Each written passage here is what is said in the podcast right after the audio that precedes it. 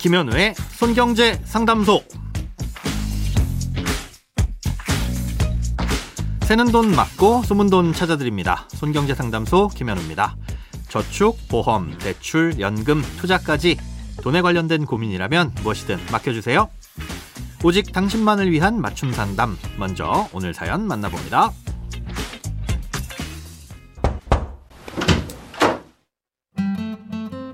안녕하세요. 매일 생활 밀착형 경제 고민에 답해주셔서 감사합니다. 최근 직장에서 한 연말정산 결과를 보면서 연말정산 반성문을 작성한다 생각하고 소득공제, 세액공제 항목을 꼼꼼히 되짚어보고 있습니다. 연금 저축, 주택 청약 저축 등은 손경제 상담소에서 잘 설명해 주셔서 뭔지 알겠는데 소득공제 항목 중 투자 조합 출자와 장기 집합 투자 증권 저축은 어떻게 가입할 수 있는 상품인지 궁금합니다. 아무 펀드나 가입하면 되는 건가요? 재테크 겸 세테크 겸 겸사겸사 활용할 수 있는 방법을 알려주시면 감사드리겠습니다.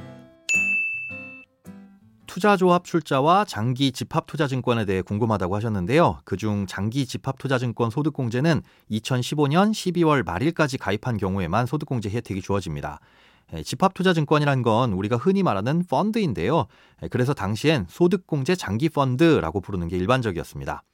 아, 이 소득공제 장기펀드를 지금은 가입할 수 없지만 올해부터 청년을 대상으로 새롭게 청년형 장기펀드 소득공제가 신설됐습니다. 예, 아직까지 상품이 출시가 되진 않았는데요. 상반기 중에는 출시가 될 것으로 보고 있습니다. 예, 가입 요건은 만 19세 이상 34세 이하의 청년이어야 하고요. 어, 소득은 직전 연도 기준 연봉 5천만 원 이하이거나 종합소득 금액 3,800만 원 이하여야 가입이 가능합니다. 예, 모든 금융기관을 통틀어 총 600만 원까지 납입할 수 있는데요. 예, 펀드를 매수한 금액을 기준으로 40%의 소득공제를 해줍니다. 소득공제니까 같은 돈을 내더라도 소득이 높을수록 많은 돈을 환급받게 돼 있는데요. 예, 계산해 보니 꽉 채워서 납입하면 최소 약 14만 원에서 최대 약 57만 원 조금 넘는 세금을 돌려받게 됩니다. 만기는 5년이고 최소 3년 이상은 유지해야 하는데 3년 이상의 기간 동안 펀드 투자를 하려고 생각하는 분들이라면 예, 요건 충족 시 이 상품을 가입하는 게 유리하겠죠. 예, 아직 출시 전이니까 출시가 되고 나면 손경제 유니버스를 통해서 자세하게 안내해 드리겠습니다. 다음으로 투자조합 출자에 대해서 설명드리자면요. 아, 이건 벤처기업처럼 투자 자금을 모으기 어려운 기업들에 대한 투자를 활성화하려는 취지에서 나온 제도입니다. 아, 일정 요건을 충족하는 기업에 투자를 하면 이 투자자에게 소득공제 혜택을 주는 거죠.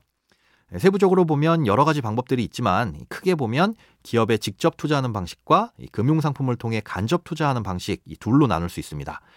소득공제 혜택은 직접 투자 방식이 훨씬 더 크긴 한데요. 현실적으로 일반인들이 정보도 공개되지 않은 기업을 찾고 투자하는 건 어려움이 많습니다. 예, 그래서 소득공제 혜택은 상대적으로 작지만 대중적으로 접근하기 쉬운 간접 투자 방식을 추천드리는데요. 아, 이건 흔히 벤처 펀드라고 부르는 상품을 가입하기만 하면 됩니다. 소득공제는 투자 금액의 10%까지 되고요. 최대 300만 원까지 공제받을 수 있습니다.